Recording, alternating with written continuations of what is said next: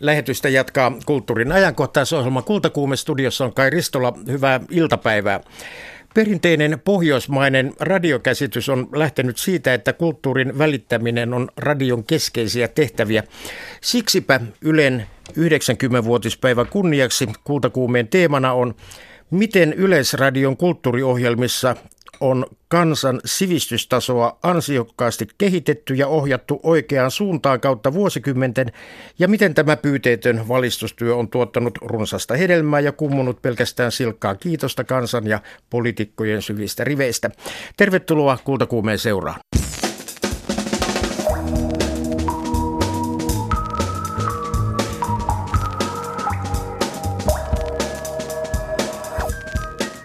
Tervetuloa Kultakuumeen juhlastudioon. Kaksi ääniaaltojen veteraania, toimittaja Päivi Istala.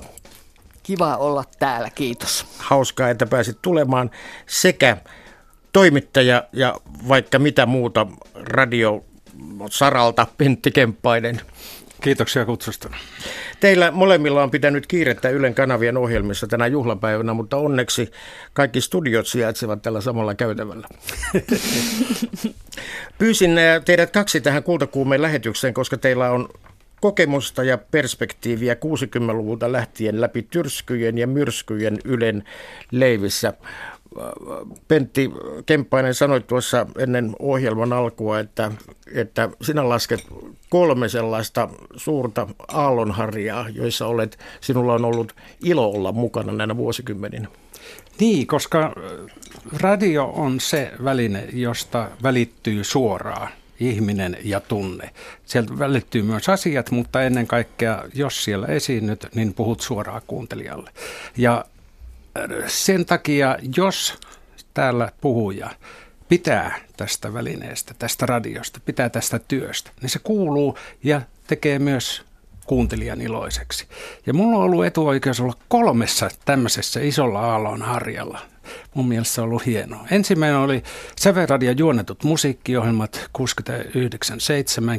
jossa oli valtava määrä, määrä talentteja, potentiaalia ja meininkiä ja menoa.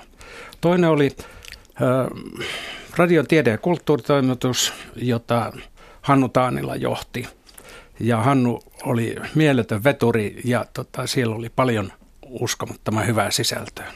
Ja hieno seurue, jonka Hannu pystyi, hyvin monipuolinen seurue, jonka Hannu pystyi niin kuin, takomaan yhdeksi isoksi voimaksi. Ja, ja sitten kolmanneksi Radiomafia, jota, jonka ensimmäinen ohjelmapäällikkö minä olin ja jonka tavallaan niin kuin käynnistin sen. Ja jossa taas oli mieletön määrä hienoa ö, innostusta, potentiaalia, talenttia.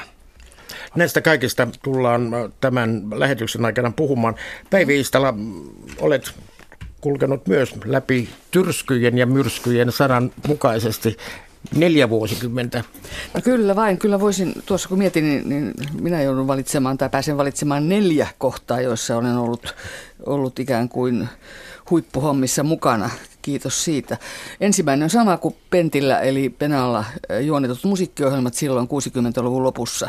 Se on niin komea luettelo, se henkilömäärä, mikä siellä oli ja keitä, keitä oli M.A. Nummisesta Peter von Backiin ja, ja, ja, ja vielä paljon paljon muuta Kaikki. lisää. Sitten toinen minun vaiheeni oli tänään iltapäivällä lähetys sitten 80, jo 70-luvulla, mutta nimenomaan 80-luvulla.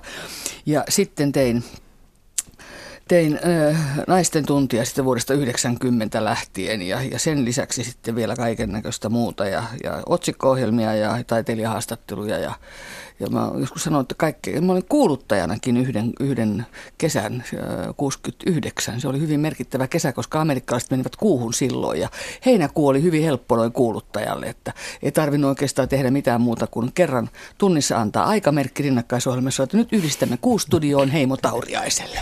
Unionin kerron kuudennessa kerroksessa olivat kuuluttamat. Aivan mm. aluksi haluan soittaa täysin sattumanvaraisesti tehdyn Kimaran Yleisradion kulttuuriohjelmista kautta vuosikymmen vuosikymmenten. Taiteen pohjahan on juuri tämä sielun elämä. Joku nimittää sitä kauneudeksi.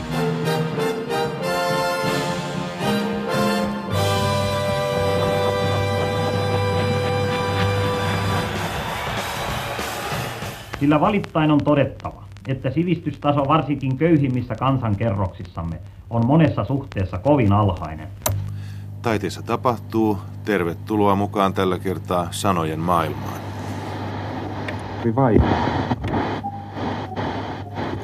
Hyvää iltaa ja tervetuloa seuraani Lontoon hämärtyvään kesäiltaan. Niin, ja vielä pikku uutinen, joka on tullut New Yorkista. Elokuvatehti tähti Marilyn Monroelta leikattiin torstai-iltana, siis eilen, sappikiviä. Hänen tilansa on sähkemin mukaan täysin tyydyttävä. Arvoisat kuuntelijat, kuulette sarjakuvan nimeltä Herra luonnollinen tapaa Jumalan.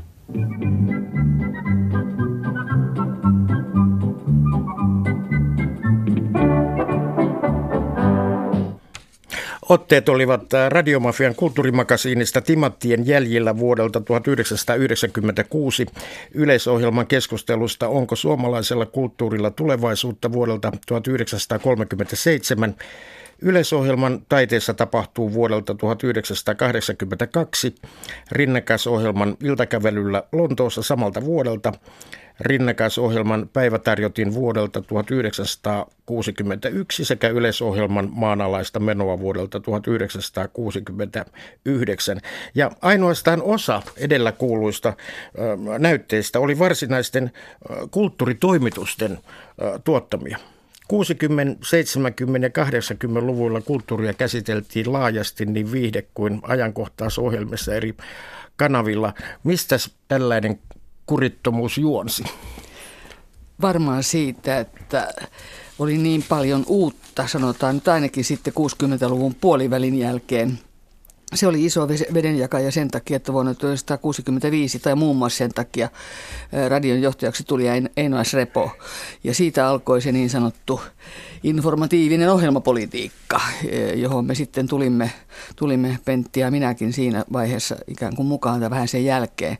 Ja tuota, oli niin paljon äh, uutta radio, voisiko sanoa radiotaiteellisesti uutta uusia haasteita ja sellaisia asioita, joita aikaisemmin ei oltu tehty. Kun jälkeenpäin muistan sitä aikaa, niin mietin, että radio oli ensin, ennen, ennen tuota aikaa, niin lähinnä se oli semmoinen, josta kuunneltiin uutisia, joka oli vähän keittiön nurkassa. Mutta sitten kun alettiin alettiin todella miettiä, mitä radiolla välineenä voitaisiin tehdä. Musiikilla, puheella, tehosteilla ja nimenomaan sillä, että musiikkipuoli laajeni vuonna 1963, kun Sävelradio perustettiin. Se on yksi perustavia asioita yleisradiohistoriassa. Niin, niin ainakin se, se, se kurittomuus johtuu sitten siitä, että, että keksittiin ja mietittiin ja ideoitiin niin paljon uutta. Se oli uskomaton aika siinä mielessä. Siinä oli aika, mä sanoisin, että se on ihan näihin päiviin asti tämä Einasrevon tavallaan niin kuin henki mm. säilynyt. Silloin kun mennään niin kuin alustalta toiselle, kun ollaan yhtä hyvin radiomafiassa kuin kulttuuritoimituksessa kuin Yle Radio Ykkösessä, niin voidaan puhua sille sen kanavan kuuntelijoille aivan täyttä asiaa innostavasti, ymmärrettävästi. Ja, ja sille kuuntelijakunnalle suunnaten. Tämä asia on niin kuin muuttunut, että ennen oli niin vähän, oli yksi tai ykkös- tai kakkoskana yleistä rinnakkaisalma. Nyt jokaisella kanavalla on tavallaan jo oma kuuntelijakuntansa, mutta tämä substanssin määrä ei käsittääkseni niin paljon Yleisradion ohjelmista ole laskenut sen jälkeen, paremmin ehkä päinvastoin. Sitten tässä joku voi sanoa nyt varmastikin nykykuuntelijoista, että voi kauheata, kuinka, nuorista varsinkin, voi kauheata, kuinka te tulitte toimeen pelkästään kahdella kanavalla. Olen sitä miettinyt itsekin. Ja siinä on kyllä yksi hyvä puoli tässä, voisiko sanoa vähäisissä vaihtoehdoissa. Laatu nousi kummallakin kanavalla varmasti sen mukaan, että, että kun tiedettiin, että jaha, nämä on nämä kaksi kanavaa, joille tehdään, ja, ja niin, niin että, että laadun on oltava mahdollisimman korkea. Ja sitten toisekseen, mä rakastan, rakastan tämmöistä asiaa kuin yleissivistys. Ja minä väitän, että noin, noin laajasti ottaen, niin en ole ihan varma, että onko yleissivistys yhtä laajaa kuin ennen. Alan kohta olla siinä mielessä, nyt ei ne nuoret, nyt ei ne nuoret kestä lautallakaan. Mutta tarkoitan sitä, että mä annan hyvä esimerkin. Vaikka en tietäisi mitään syvämeren sukelluksesta, niin jos minulla sattuu olemaan radio, radio auki kotona sattui aikanaan. Ja siellä oli, oli mielenkiintoinen esitelmä, jonka esitelmä nykyään ei ole esitelmiä enää, mutta, mutta joka tekijä sitten kertoi tästä asiasta todellakin mielenkiinnolla. Ahaa, tämän jälkeen tiedän jotain syvänmeren sukelluksesta. Eli huomaamatta nuoruusvuosina sitten tämä niin sanottu yleissivistys kasvoi tätä myöten. Ehkä kaikki ei ole aina kiinnostavaa, mutta sieltä löytyy yllätyksiä. Mä esitän ehkä, ehkä hieman uhkakuvaa sisältävän vision omasta elämästäni. Mun poikani tota, noin, kulki kuulokkeet korvilla pitkään ja monta vuotta ennen kuin, niin kuin uskalsin kysyä häneltä, että hei, että mitäs kanavaa sä kuuntelet? ja se katsoi hölmistyneenä, että mitä kanavaa. Niin siis radiokanava. En mä mitään radio kuuntele. Hän, hän oli downloadannut podcastia Jenkki oman alansa niin kuin, ö, luennoitsijat ja kuunteli niitä. Mm. Mitäs siitä sanot? Hyvä. Einoas Repo sekä kulttuurijournalismin ja journalismin yleissivistyksen tila, niihin törmätään vielä tässä mm-hmm. lähetyksessä hieman myöhemmin. Ihan helposti ei 60-luvun Suomessa siedetty uusia tuulia yleisradiossa, siitä sinulla Päivi on henkilökohtaista kokemusta. Kyllä. Puhutaan siitä kohta. Tapasin alkuviikosta pitkän linjan muusikon, taiteilijan ja kulttuurin monitoimimiehen Mauri Antero Nummisen, joka kertoi, miten hän tuli tekemään ensimmäisiä ohjelmia 60-luvulla ja miten vauhdilla lähtenyt toimittajan ura katkesi kuin kananlento. Maanalaista menoa ohjelma, sen oli underground-henkinen ja siinä taas rock oli kaikkein tärkein musiikin elementti. Niin minä päädyin siihen, että – kun mietin silloista populaarimusiikkia, niin ajattelin, että blues rock kestää eniten ajan hammasta. Ja sen vuoksi minä tein pääosan teksteistä ja Rauli Badding Sommerjoki sävelsi ja lauloi suurimman osan näistä lauluista. Ja ne ovat ihme kyllä kestäneet aikaa. Yleisradiossa elettiin pääjohtaja Enoas Revon viitoittama kulttuuri vapaamielistä ohjelmapolitiikkaa. Katto oli korkealla ja seinät leveällä. Miten sinä päädyit Yleisradion töihin? No minä olin ensin Pekka Gronovin hanslankarina, kun Pekka Gronov sai kesätöitä Sevelradion toimittajana. Ja me olimme ystäviä jo siinä vaiheessa. Hänkin oli sosiologian opiskelija. Niin huomasin, että miksi minäkin rupeaisin tekemään radio-ohjelmia. Ja vuosi oli 1966 sekin. Ja e, siitä sitten tein ensin aivan asiaohjelmia, muistaakseni yhteiskuntatoimitukseen. Ja, mutta sitten kun Underground-kärpänen puri minua Turussa oikein pahastikin vuoden 1967 lopussa, niin minä ajattelin tarjota kulttuuritoimituksen päällikölle Mirjam Polkuselle jotakin aivan uutta. Ja Mirjam oli niin rankka nainen, että eh, hän kysyi ensin vain, mitä se underground on. Ja kun minä luin hänelle esimerkkejä, ai tämä on tätä, joo tehdään ohjelmat. No sitten ohjelmaneuvostohan päätti, että minun ohjelmani ovat epäinformatiivista radio-ohjelmaa ja ne lopetettiin. Montako jaksoa maanalaista menoa ehdittiin esittää? Kolme suomeksi, kaksi ruotsiksi. Sen jälkeen kun suomenkieliset oli kielletty, niin minä tein vielä Torsten Bergmanille ruotsinkieliselle puolelle kaksi Underjorden Finsden ohjelmaa. Meni vielä läpi sitten, mutta sitten ne ruotsinkielisetkin kiellettiin. Lähinnä niin kuin ruotsin kielen pilkkaamisen vuoksi. Kyllä siis nämä, joista äsken mainitsin, nämä, siis toisaalta nämä yhteiskunnalliset ohjelmat, joita tein, ja sitten nämä kulttuuriohjelmat, joita tein, niin ne olivat eh, yleisohjelmassa. Mutta sitten tein paljon todella musiikkiohjelmia, jopa sävelradiokuunnelmia, joita tietääkseni kukaan muu ei ole tehnyt. Ne olivat rinnakkaisohjelmassa. Ja tämä rinnakkaisohjelman valtava joustokyky kyllä johtui erittäin paljon silloisesta pääjohtajasta Eino S. Revosta. Hän salli kokeilut silläkin riskillä, että hänelle itselleen tulee kasataan hiiliä pään päälle. Niin kuin tapahtuikin. Niin kuin tapahtuikin. 90-vuotiaan Yleisradion kunniaksi Yle Radio yhden kuuntelijat äänestivät, mikä takavuosien kulttuuriohjelma täytyisi saada kuulla uudestaan.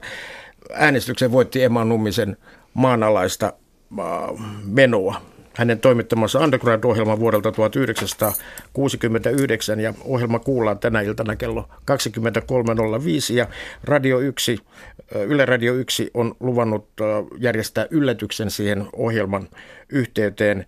Se toisinnetaan kuulutuksineen ja lähetysympäristöineen mahdollisimman tarkkaan. Luvassa on kuulemma yllätys. Pentti Kemppainen, sinä kuulemma tuotit näitä Mauri Antero Numisen maanalaista ohjelmia? No se oli siis Säveradion juonnettuja musiikkiohjelmia. Jouko Blumberi oli 60-luvun, 67 muistaakseni ruvennut rakentamaan tätä ohjelmakokonaisuutta ja sitten hän lähti, tuota noin, niin kun se alkoi olla melko lailla kasassa, niin hän lähti Ruotsiin suomenkieliseen toimitukseen vuodeksi. Ja jostain syystä sitten minut valittiin siihen vuodeksi tuottamaan näitä ja niin minä sitten poika tuotinkin kovasti ja tuota noin, niin siinä vaiheessa vauhti ja, ja tuota noin, niin meininki kasvoi merkittävästi.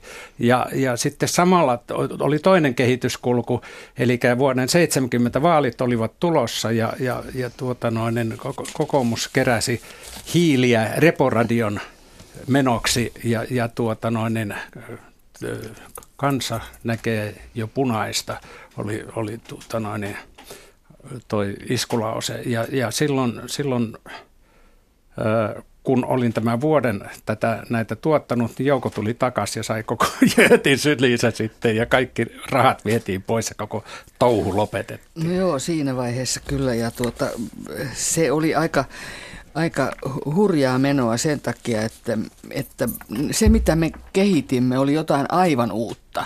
Ja tämmöiset sävelradiokuunnelmat tai, tai uskomattomat iltaohjelmat keskellä yötä ja myöhään tai sitten, sitten aamuohjelmat, joita myöskin teimme, niin, niin tuota, siellä oli uutta ja raikasta ja erilaista. Ja sitten erityisesti haluaisin sanoa juuri sen, että, että kun Sävelradio oli aikaisemmin, hiukan aikaisemmin perustettu 63, niin tuota, sitä hän Yleisradiossa ei juuri kevyttä musiikkia kuultu ollenkaan.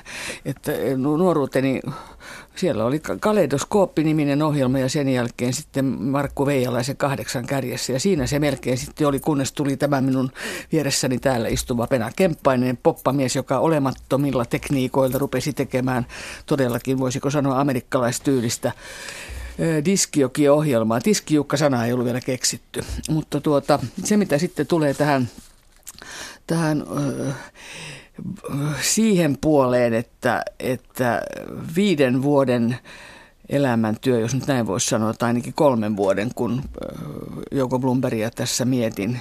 Mietin hyvin pitkälle hänen ideoistaan, niin kuin Pentti tuossa sanoi, lähdettiin tekemään erilaisia kokeiluita. Niin tuota, sitten tämä poliittisen paineen vuoksi kerta kaikkiaan, kun se oli niin äärettömän vaarallisia ohjelmia. Et minunkin ristiveto-ohjelmani oli äärettömän vaarallinen ohjelma. Ja se sitten lakkautettiin. Mm. Ja mulla on hyvin pitkät tarinat siitä sitten, jotka eivät kaikki tähän mahdu, mutta mik, miksi näin tapahtui. Mutta näkemykseni on, on se, että kun televisio oli aika uusi silloin vielä, ja sitten Reino Paasilinna siellä oli tehnyt muutamat, muutamat hurjat ohjelmat vakuutusyhtiöistä, toisaalta ja sitten liikennepolitiikasta toisaalta. Ja siellä nousi kauheita ö, juttuja sitten, että ei tämmöisiä ohjelmia voi tehdä, kun oli faktaa ja fiktiota ö, sekoitettu kauhistuttavalla tavalla. Jos liikenneohjelmassa, jonka nimi oli Joutukaa sielut, niin yksi kuva on semmoinen, mistä näytetään ensimmäinen suomalainen moottoritie, jossa ajaa, anteeksi, ajaa autoja ajaa autoja tuota edestakaisin ja sitten siinä liihottelee päällä enkeli Leena Uotilan hahmossa ja sitten lauletaan Joutukaa sieluton aikamme kallis. Niin se oli siis todellakin semmoista pyhän hävästystä, semmoista ei saa tehdä. Ja tähtäin oli, oli näin olin ymmärtänyt, minulla on kerrottu nimenomaan Paasilinnan ulostamisessa silloin Yleisradiosta. Mutta kun se ei oikein käynyt päässä, kun hän oli radio- ja TV-toimittajaliiton puheenjohtaja ja muistaakseni vielä luottamusmieskin jossain vaiheessa, niin se, se oli vähän kauheata. Sitten piti löytää joku, koska arvostettu kansanedustaja Johannes Virolainen oli sitä mieltä, että joku täältä lentää. Ja se, joka sitten lensi, niin se oli sitten minä, pieni mm. freelanceri keskiviikkoillassa, että tuota, näin, siinä näin kävi. tapahtui. Tämä Yleisradion politisoituminen tapahtui silloin sitten 70-luvulla, kun radioyksiköt jaettiin poliittisesti. Tuli. Äh, niin kyllähän sitä ennen jo oli Hella Vuolijoki, sehän oli hä- hänen äh, sodan jälkeinen pääjohtajakautta. Niin, niin mutta, on, joo, mutta se siis- kulminoitumispiste siis, oli siellä sitten 70-luvulla. No, tässä kun vähän oijataan mutkia, niin voidaan sanoa, että poliittista oli vasemmistolaisuus ja epäpoliittista oli oikeistolaisuus. Näin, ja se oli se tämä oli. peruslinja. Kyllä. Että Vuolijoki ja Repo, joka itse asiassa oli, oli, oli Kekkosen ja keskustapuolueen mandaatilla Yleisradion pääjohtajaksi mm. tuli, niin, niin, tota, no, niin sitten putosi radio, tai pudotti itsensä radiojohtajaksi viiden vuoden päästä niin SKDL mandaatille ja sitä kautta sitten ulos. Ja kyllä se niin vähän lähinnä oli, että jos sinulla oli kriittinen näkemys jostakin, oli se sitten Vietnamin sota tai mikä muu tahansa, niin se oli jo sitten vasemmistolaista. Niin. Et, et, et se oli kummallinen aika niin kuin siinä suhteessa ja, ja nämä tota, vastakkainasettelut oli erittäin kovia, jos näin voi sanoa. Millä Mut, tavalla se näkyy toimituksissa, esimerkiksi tämä poliittinen jako? No en minä osaisi sanoa ainakaan tota, niissä vaiheissa 72 mä lähdin pohjoiseen, että, että voin puhua tuosta ajasta 67-72 niin tässä suhteessa. Mutta ei se, ei se sillä tavalla näkynyt mitään, millään tavalla. Mä tiesin ainakin kolme tai neljä läheistä työtoveria, jotka eivät olleet vasemmistolaisia ja, ja tuota, niitä tuli yhä enemmän sitten tietysti tietoon ja, ja, ja vuosien mittaan ei se henkilökohtaisia välejä tai toimittamista millään tavalla leimannut. Mutta totta kai jokaisella oli maailmankatsomuksensa, mutta ei täällä käyty kenenkään kimppuun. En minä ainakaan semmoista muista. Sitten se oli semmoinen prosessi, että tuota, meitä erilaisia heilujia, niin kuin minäkin nyt olin, tein vähän sitä sun tätä mm. ja olin, ja jos nyt olin jotain olevina, niin en tiedä olinko. Ja tota, no, niin meitä, meitä niin kuin tönittiin sillä, sillä 70-luvun alla ja tällä, tällä niin kuin, Jontteen musiikkiohjelmien lopettamisprosessilla. Meitä työnnettiin sinne vasemmalle. Mm. Kuunnellaan tähän mm. toimittaja Hannu Taanilan pitkän uran yleisohjelmassa Yleisradiossa tehneen toimittajan ja, ja kulttuuri, tiede- ja kulttuuritoimituksen päällikön haastattelu, jonka teki Laura Haapala. Mä kerron vaikka yhden esimerkin. Joskus oli Radio Yle Ykkösessä, jossa mä sijaitsin, niin ne kehittävät semmoisen idean, että tehdään jotain kesäteemoja tai jotain viikkoja tai jotain kuukausia. Sitten oli, oli kai joku retki, oliko se varsinais-Suomea tai jotain semmoista. Ja kävi näin, että tiesin missä ulkotuotanto on liikkeelle. Mä huomasin, että sopii hyvin, että mä voisin tehdä sitten Askaisissa Louisaaren kartanossa, koska siellä kuuluisa kaimani Kalkusta Emil Mannerheim. Mä olen siis Hannu Matti Kusti. Mannerheim on mun kuuluisin kaimani, niin tuota, ja syntynyt siellä, niin mä voisin ajatella tehdä vähän Mannerheimista. No sitten mä muistin, että perhana vieköön, että se on syntynyt siellä, että, että minkälaiseen sänkyyn se on syntynyt ja kaikkia sen sellaista. Ja mä soitin sitten Turun yliopistollisen keskussairaalan sinne keskukseen ja pyysin, että mä haluaisin sieltä jonkun synnytysopin professorin puhelimeen. No sieltä vastasi joku ystävällinen mieshenkilö, ja sitten mä sanoin asian, että mä haluaisin, onko teillä joku opetuskätilöä olemassa. Mä sain sen op- opetuskätilön nimen, nimen ja puhelinnumeron, soitin hänelle tällä iloiselle rouvalle ja sanoin, että nyt on semmoinen homma, että että lähtisit sä mun kanssa suoraan lähetykseen, että tota, puhuttaisiin vähän näistä kätilöasioista ja, ja synnytysasioista, koska me voidaan päästä sinne siihen sängyn tyköön. Ja sanoin sitten sille Marjo, se oli muistaakseni Marjo Koskela, toivottavasti muistan nimen oikein, että mehän tehdään se lähetys niin, että me aloitetaan siinä ja sitten me mennään sinne sängyn alle ja puhutaan siellä, minkä, minkälaista, miten synnytys tapahtui siihen aikaan, minkälaista hygienit on muuta, lä, lä, lä. siinä oli ne museon, äh, museon rouvat, niin ne oli valkoiset hansikat, ne oli ihan kauhuissa. Ne Mä sitten mennään tänne alle vaan. Ja sitten mä sanoin sitten sille Marille, kun mä harjoiteltiin, että mä en, mä en ole koskaan suudellut ketään naista siis sen, sen sängyn alla johon Gustav Emil Mannerheim on syntynyt, enkä, enkä varsinkaan suorassa lähetyksessä, että minkä kannan siihen ottaisi. Me harjoiteltiin, miten suuteleminen käy. Mulla oli RE50, oli, oli mikrofonina ja sitten kun se suorassa lähetys, niin siellä me huolella, huolella ensin selitettiin kaikki kätilön koulutus ja minkälaista oli elämä siihen aikaan vuonna 1967. Meillä oli oikein hauskaa siellä. Me, mä olen varmasti ainoa ainakin toistaiseksi tunnetussa maailmankaikkeudessa ainoa toimittaja, joka on suorassa lähetyksessä suudellut naista ja kätilöä nimenomaan sen sängyn alla, jossa, johon, johon sänkyyn Carl Gustav Emil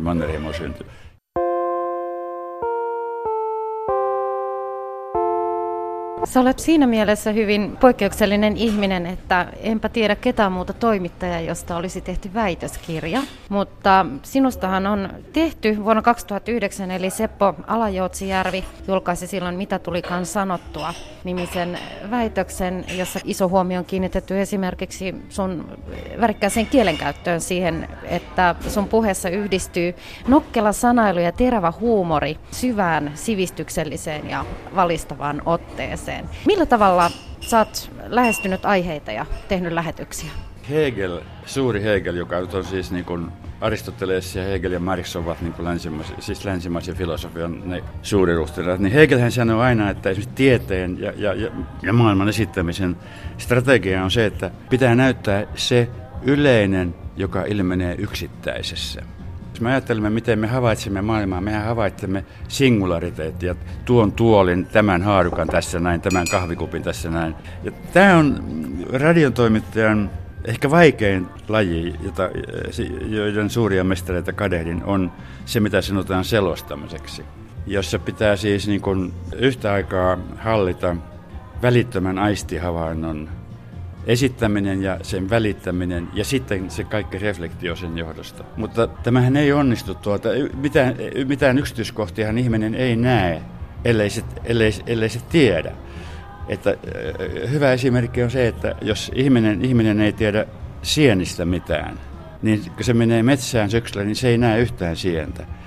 Mutta jos se tietää sienistä paljon, se näkee jumalattomasti siellä sienessä, se paljon muita näekään. Ja, ja jos ihminen esimerkiksi tietää sanotaan äh, rautatiekiskoista, niin, niin se voi yhtäkkiä huomata sen, että esimerkiksi Vaimarin aseman ykkösaiteella ja sitten taas tuolla Kemistä, kun mennään Laurilan kohdalla, niin siellä on sama Tyssenin jo vuonna 1991 prässäämää UIC 54 kiskoa. Tämmöisiä yksityiskohtia ei voi, ei havaitse, ellei tiedä mikä on ratakisko, mikä on Tysse, mikä on UIC 54 ja niin poispäin. Mun puheeni tarkoittaa nyt sitä, että tie konkreettisen havaitsemiseen on jumalaton yleissivistys.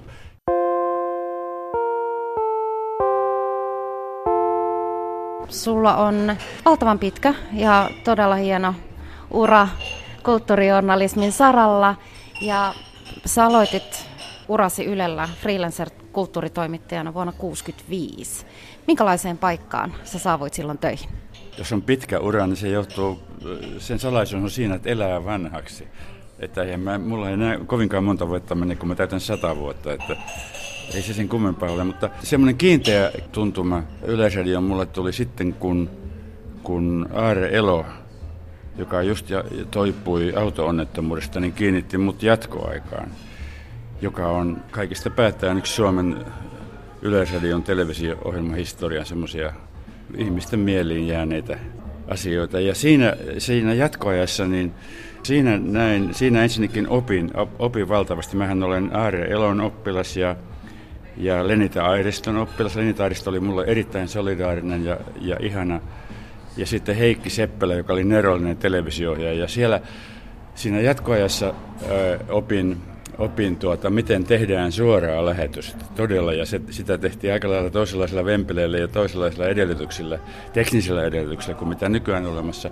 Mutta, mutta sitä tehtiin myös niin kuin, jumalattoman paljon ylellisemmissä ja paremmissa oloissa kuin nykyään, koska silloin oli Urho Kekkonen, oli, oli tasavallan presidenttinä, Einoas Repo oli Yleisradion pääjohtaja, molemmat olivat sivistyneitä ihmisiä Ja, ja Suomessa vallitsi, se, silloin se oli, se oli sitä suurta 60-lukua, joka kyllä sitten heti loppui. Mun suuri intohimoni oli suora lähetys ja mä sen, mitä olin oppinut jatkoajassa, niin sen yritin tuoda siihen kulttuuritoimitukseen, jonka päälliköksi tulin.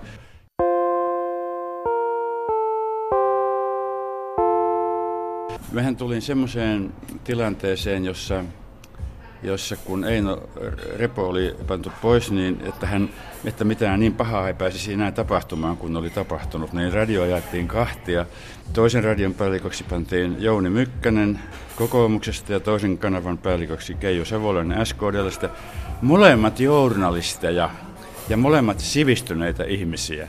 Semmoisia ei ole yleensä, jossa nykyään pomo, yhtään pomoissa. Mä sanoisin näin, että, että se journalismi, sanotaan se journalismikonsepti, joka vielä silloin, silloin oli olemassa, niin se perustui siihen, että kun Yleisradio 90 vuotta sitten vuonna 1926 perustettiin, niin kannattaa ymmärtää, että sehän perustettiin siis sisällissodan jälkeen, jolloin se oli valkoisen porvariston luoma instituutio. Mutta jos katsoo niitä miehityksiä siellä henkilökuntaa, niin siellä oli, siellä oli aika paljon suomen ruotsalaisia. Ja ymmärrykseni mukaan se toi siihen semmoisen se, että se ei ollut ihan niin kuin semmoista lapualaistouhua, vaan se oli jotenkin, myös, siinä oli myös ihan sivistystä. On, on mielenkiintoista ja, ja mielenkiintoista ja erittäin tärkeää ymmärtää se, että tämä porvarillinen, klassinen sivistysporvallinen idea, jonka, joka silloin 20-luvun lopulla luotiin, niin senhän veivät kaikkein täydellisimpään muotonsa Hella Vuolijoki ja Eino S. Repo. He ovat niin kuin tämmöisen yleisradiohistoriassa siis tämmöisen sivistysporvariston ja sivistysporvarillisen journalismin ehdottomia, ehdottomia huippuja. Ja molemmat pantiin pois tietysti, koska ne ovat kommunisteja. Koska totta kai, jos me ajatellaan, niin kuin minkälainen oikeisto meillä on ollut ja minkälainen meillä on ollut oikeiston assistenttijoukko, eli Suomen sosiaalidemokraatit, niin totta kai sivistys on niiden mielestä kommunismia. Ja jos me ajatellaan sitä äh, Hella Vuolijoen loistavaa, loistavaa journalismin politiikkaa, ja Einas Revon loistavaa, loistavaa journalismipolitiikkaa, niin idea oli se, että kuuntelijoita ei, eri, ei erotella erilaisiin, niitä ei segregoida, vaan idea oli se, että joka ainoa kansalainen joutuu kohtaamaan radiosta kaikkia, sinfonia ja iskelmää, ja kevyttä ja raskasta ja ynnä muuta ja ynnä muuta. Mä olen siis, mä olen sillä tavalla onnen, onnen poika, että mä pääsin tekemään porukoineni. Mä oon tehnyt aina töitä porukalla. Mä olen päässyt tekemään porukoinen töitä vielä siis siinä sen vanhan sivistysporvarillisen journalismin sen vähän hupenevalla hiilloksella, mutta kuitenkin.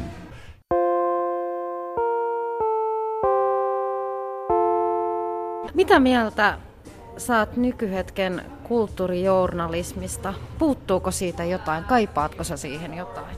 Tämä nyt on tylsää ja typerää sanoa ja ennustettavaa, että mä äh, jotenkin melkein itkettää se yleissivistyksen puute. Mä joskus niin, kuin niin hävettää, tulee niin kuin semmoinen häpeän hiki tulee niin kuin kollegoiden puolesta. Kun aikaisemmin oli, oli, oli yleisradio kaikille kansalle, urbi et orbi, kaikille yhtäläisesti, että kukaan ei pääse pakoon. Niin nythän sillä ei yhdistetä ihmisiä eikä saateta ihmisiä yhteen, vaan ihmiset eristetään toisistaan. Nuoret, uskovaiset, vanhat, kaupunkilaiset, maalaiset, mitä kaikkia on, jatsin harrastajat, rekka harrastajat, mikä tahansa, kansanmusiikin harrastajat, mitä. Ihmiset erotetaan toisistaan.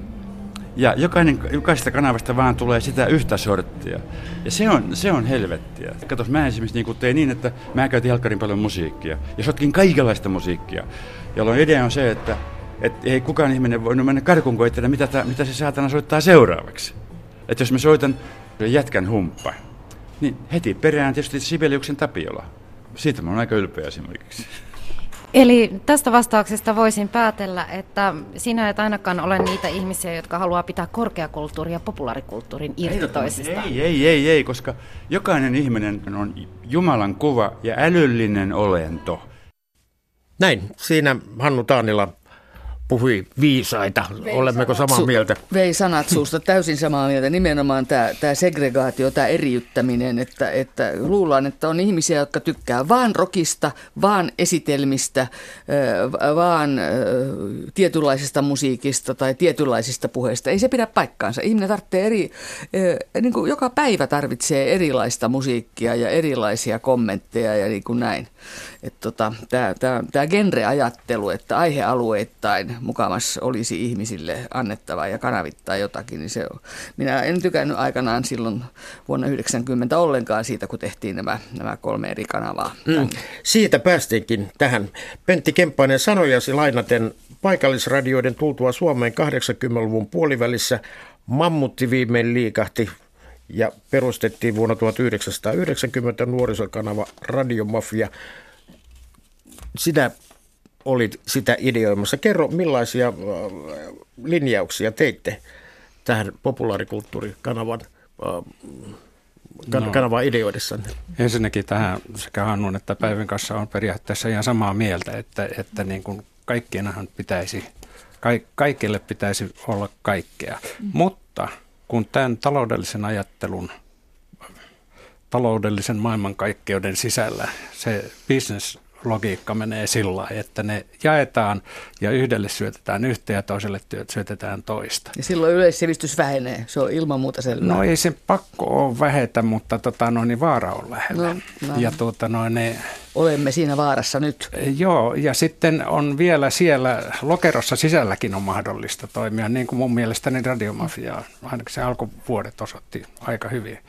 Niin tota, mutta et miten siihen päädyttiin? Siihen päädyttiin sen takia, että 85 oli kaupalliset radiot aloittanut. Kaupalliset paikallisradiot olivat aloittaneet tässä maassa. Ja niitä ei ollut alkujaan kuin jotain 50 paikkakunnan. Koko maa ei edes kuulu, kuulu, ollut kuul, kuulu mitään niistä. Mutta kaikki nuoret siirtyvät niiden kuuntelijoiksi. Ja se, se oli niin kuin katsoo sitä viivadiagrammia, niin sehän menee, tulee pysty suoraan nuorimmissa ikäryhmissä alas ja kaupallisissa ylös. Ja tässä kohtaa Yleisradiossa oli kasvanut ymmärrys, että nuoretkin pitäisi saada Yleisradion kuuntelijoiksi. Ja siitä sitten omalta osaltaan syntyi tämä kolmen kanavan jako, jossa nuorille tehtiin tai siis niin kuin me sitten, kun me sitä muotoiltiin, niin sitä ajateltiin populaarikulttuurikanavana, joka ei ollut ikäsidonnainen, vaan se oli niin kuin kaikkea kulttuuria kaikille, jotka haluavat tätä kuunnella. Ja siinä oli myöskin se, että sitten vaikka näiltä eri kanavilta meni toimittaja, meni toimittaja ehkä samaankin tilaisuuteen tekemään samasta aiheesta juttua, mutta se, mistä puolelta, miltä puolelta oli tullut, se leimasi jollakin tavalla sitä näkökulmaa, että jaha, että jos mä tulen Ylen ykköseltä, niin silloin mä teen tällä tavalla. Jos mä tulen Radiomafiasta, silloin mä teen tolla tavalla. Jos tulen Radio Suomesta, se oli jo kolmas kolmas keino. Ja tietysti siinä oli vähän se, että joskus saattavat muut kollegat, että aha, kuinka monta teitä täällä Yleisradiosta ikään kuin on, onkaan. Mutta kulttu- joo, mut kulttuuri meni läpi ikään kuin kaikkien kanavien, Kyllä. jos näin voi sanoa. Mutta jo vanhan kanavajaon aikana Kaustisen tuota, no niin, musiikkijuhlilla on laskettu 54 Yleisradion no. nakraa. Joo. Kuunnellaan, mitä Radiomafian Timanttien jäljillä kulttuurimakasiinin tuottaja Marika Käskemetti kertoi Laura Haapalalle siitä, miten nämä kulttuurimakasiiniohjelmat kehittyivät yleensä. Kurjenta oli ohjelma, joka oli 80-luvun lopulla radion rinnakkaisohjelma rinnakkaiskanavalla. Kulttuuriohjelma, joka nimenomaan oli makasimuotoinen, silloin se ainakin tuntui uniikilta ja silloin mulla on Mä en itse muista, että sitä ennen olisi ollut makasiniohjelmia. Ilman muuta on ollut kulttuuriohjelma. Kulttuuriohjelmilla on valtava perinne ja huikeita sisältöjä tehty jo 60-luvulla, mutta tavallaan se ajatus, että otetaan vähän tuolta, vähän tuolta, ei tehdä puhtaasti esimerkiksi kirjallisuusohjelmaa tai klassisen musiikinohjelmaa, niin siinä mielessä on ollut ihan uniikkia omansa alun perin. Minkälaisia juttuja te siellä teitte? Se oli juonnettu ohjelmakokonaisuus. Meitä oli neljä tekijää, joista valitettavasti kaksi on tänä syksynä, tänä vuonna edesmennyt. Legendaarinen radiotoimittaja Tarlina Sammalkorpi kuoli heinäkuussa ja kulttuurimonitoimija Olli Pellikka kuoli tässä taannoin. Minä ja Juhani Similä ollaan vielä olemassa muistelemassa, mitäköhän me tehtiin. Hirveän vahvasti lähti omista intresseistä, mulla kirjallisuudesta, Juhanilla maailmanmusiikista, siihen aikaan puhuttiin etnomusiikista ja maailmanmusiikista. Simillä Jussi oli valtava niin kuin maailmanmusiikin asiantuntija. Kyllä se lähti vahvasti siitä ja sitten siitä kiinnostuksesta maailmaan. Ja sitten kurjantain jälkeen siirryit tuottajaksi, kun Radio Mafia perustettiin. Ja teillähän oli siellä muun muassa sellainen ohjelma kuin Timanttien jäljellä. Joo, me lähdettiin ikään kuin brändäämään yhtä kokonaista tuoteperhettä. Ensimmäinen ohjelma oli Timanttien jäljellä. Me tehtiin kulttuuriohjelmaa viitenä päivänä viikossa. Eli tavallaan viisinkertaistui se, mitä me oltiin vähän harjoiteltu jo pienemmällä porukalla tässä kurjantaessa. Mutta sitä perhettä me lähdettiin kasvattamaan niin, että, että, että oli, oli kaikenlaista. Timantti Special oli kulttuuridokumentti, joka meillä oli joka viikko. Vähän huimaa nyt, kun miettii mitä kaikkea.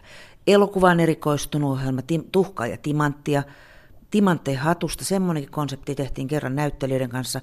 Mistä nämä nimet tuli? Varastamalla. Varastaminenhan kuuluu mun mielestä populaarikulttuuriin ihan oleellisesti. Haetaan kirjallisia sitaatteja, haetaan, haetaan kulttuuri, kulttuurillisia sita, sitaatteja, yhteyksiä, yhteyksiä asioihin. Moni hyvä nimi on iskelmän nimi, valoa ikkunassa, tämän tyyppisiä nimiä on ollut.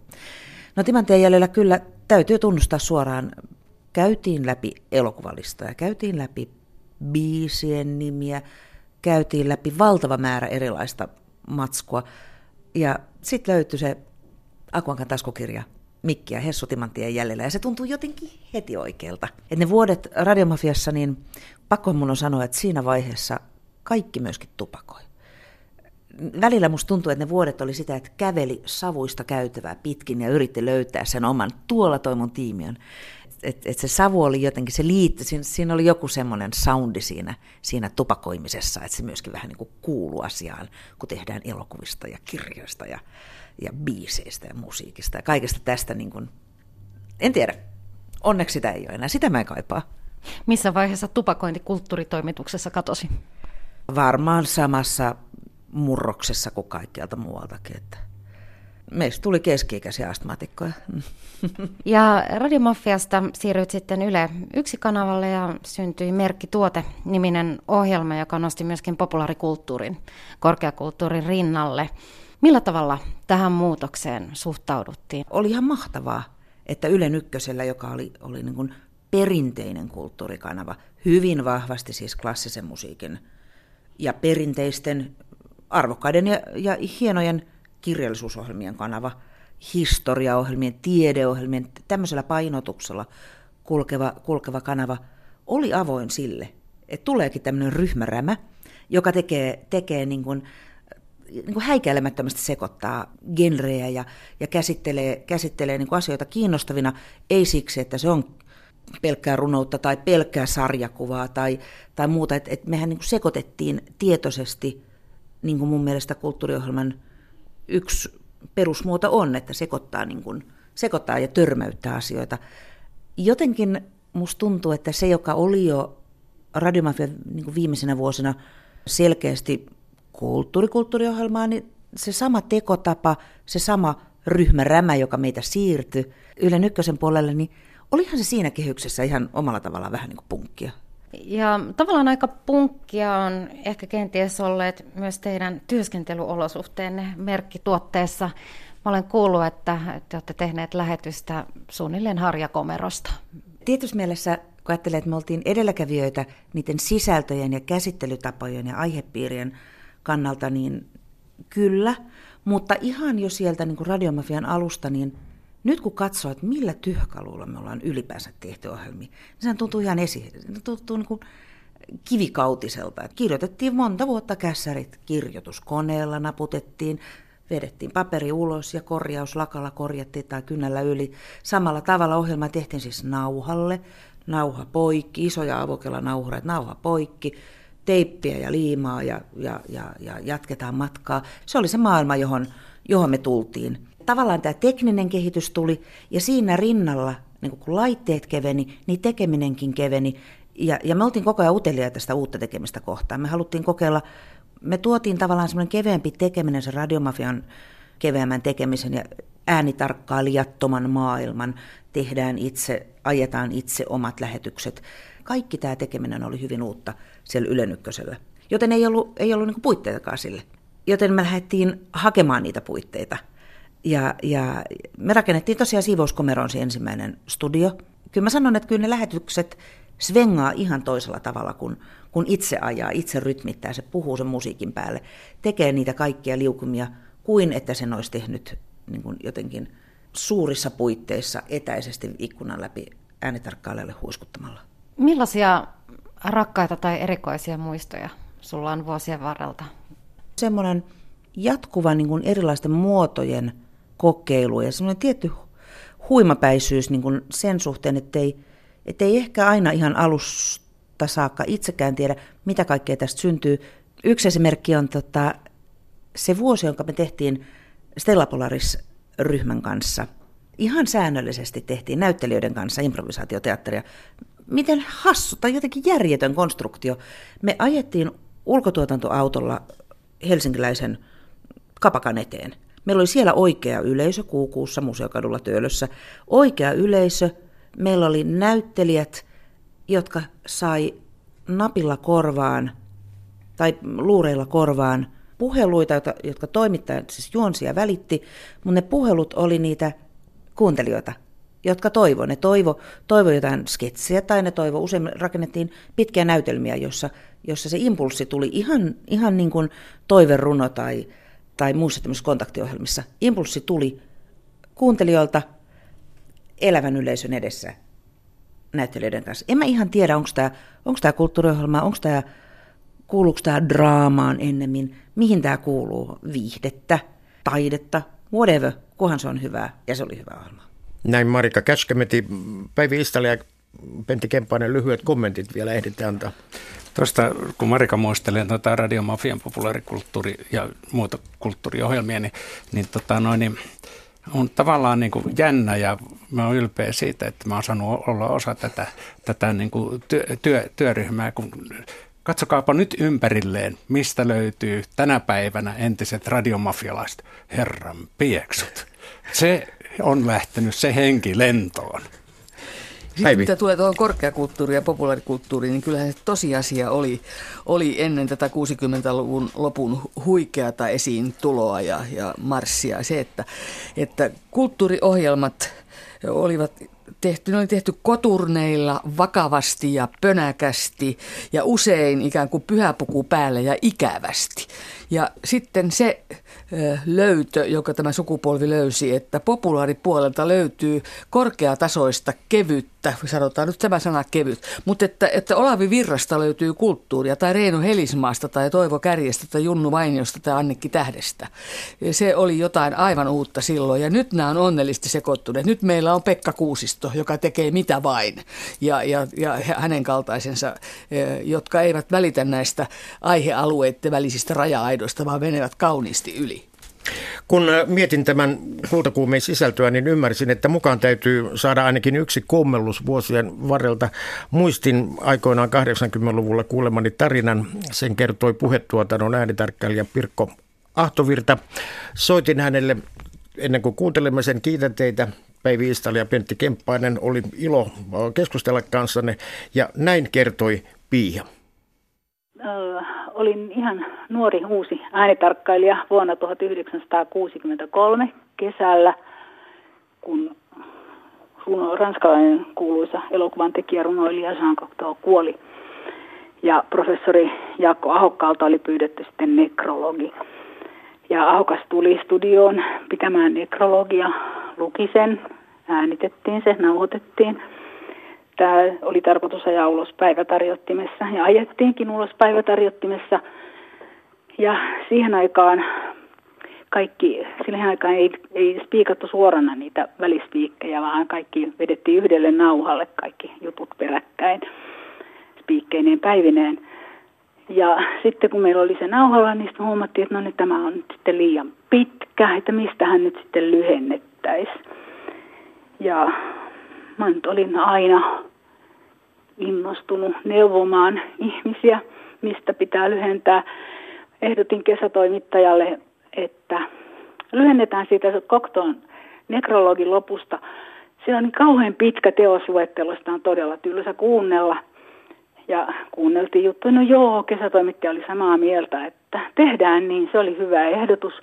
Tehtiin niin, otettiin kolme ensimmäistä teoksen nimeä ja rullattiin lattialle roskikseen välistä puolisen minuuttia ja otettiin kaksi viimeistä teoksen nimeä liimattiin yhteen ja otin tyytyväisiä. Päivätarjotin oli sopivan mittainen. Ajettiin ulos. Oli nippa nappa saatu se pihalle se lähetys, kun aivan kalman kalpea toimituspäällikkö Helvi Kolehmainen ryntää tarkkaamoon. Mitä te onnettomat olette mennyt tekemään? Me ollaan siellä silmät pyöränä, ei me mitään, kuinka niin? No kun tuolla puhelimessa on suunniltaan raivostunut professori Jaakko Ahokas, joka uhkaa vetää Yleisradion oikeuteen ja hankkia teille potkut, kun te olette kuulemma törkeällä tavalla silponeet erään Jean Cocteau'n kuuluisimmista runoista. Tässä kultakuumeesta kaikki tällä kertaa. Tapamme jälleen maanantaina. Oikein hyvää viikonloppua.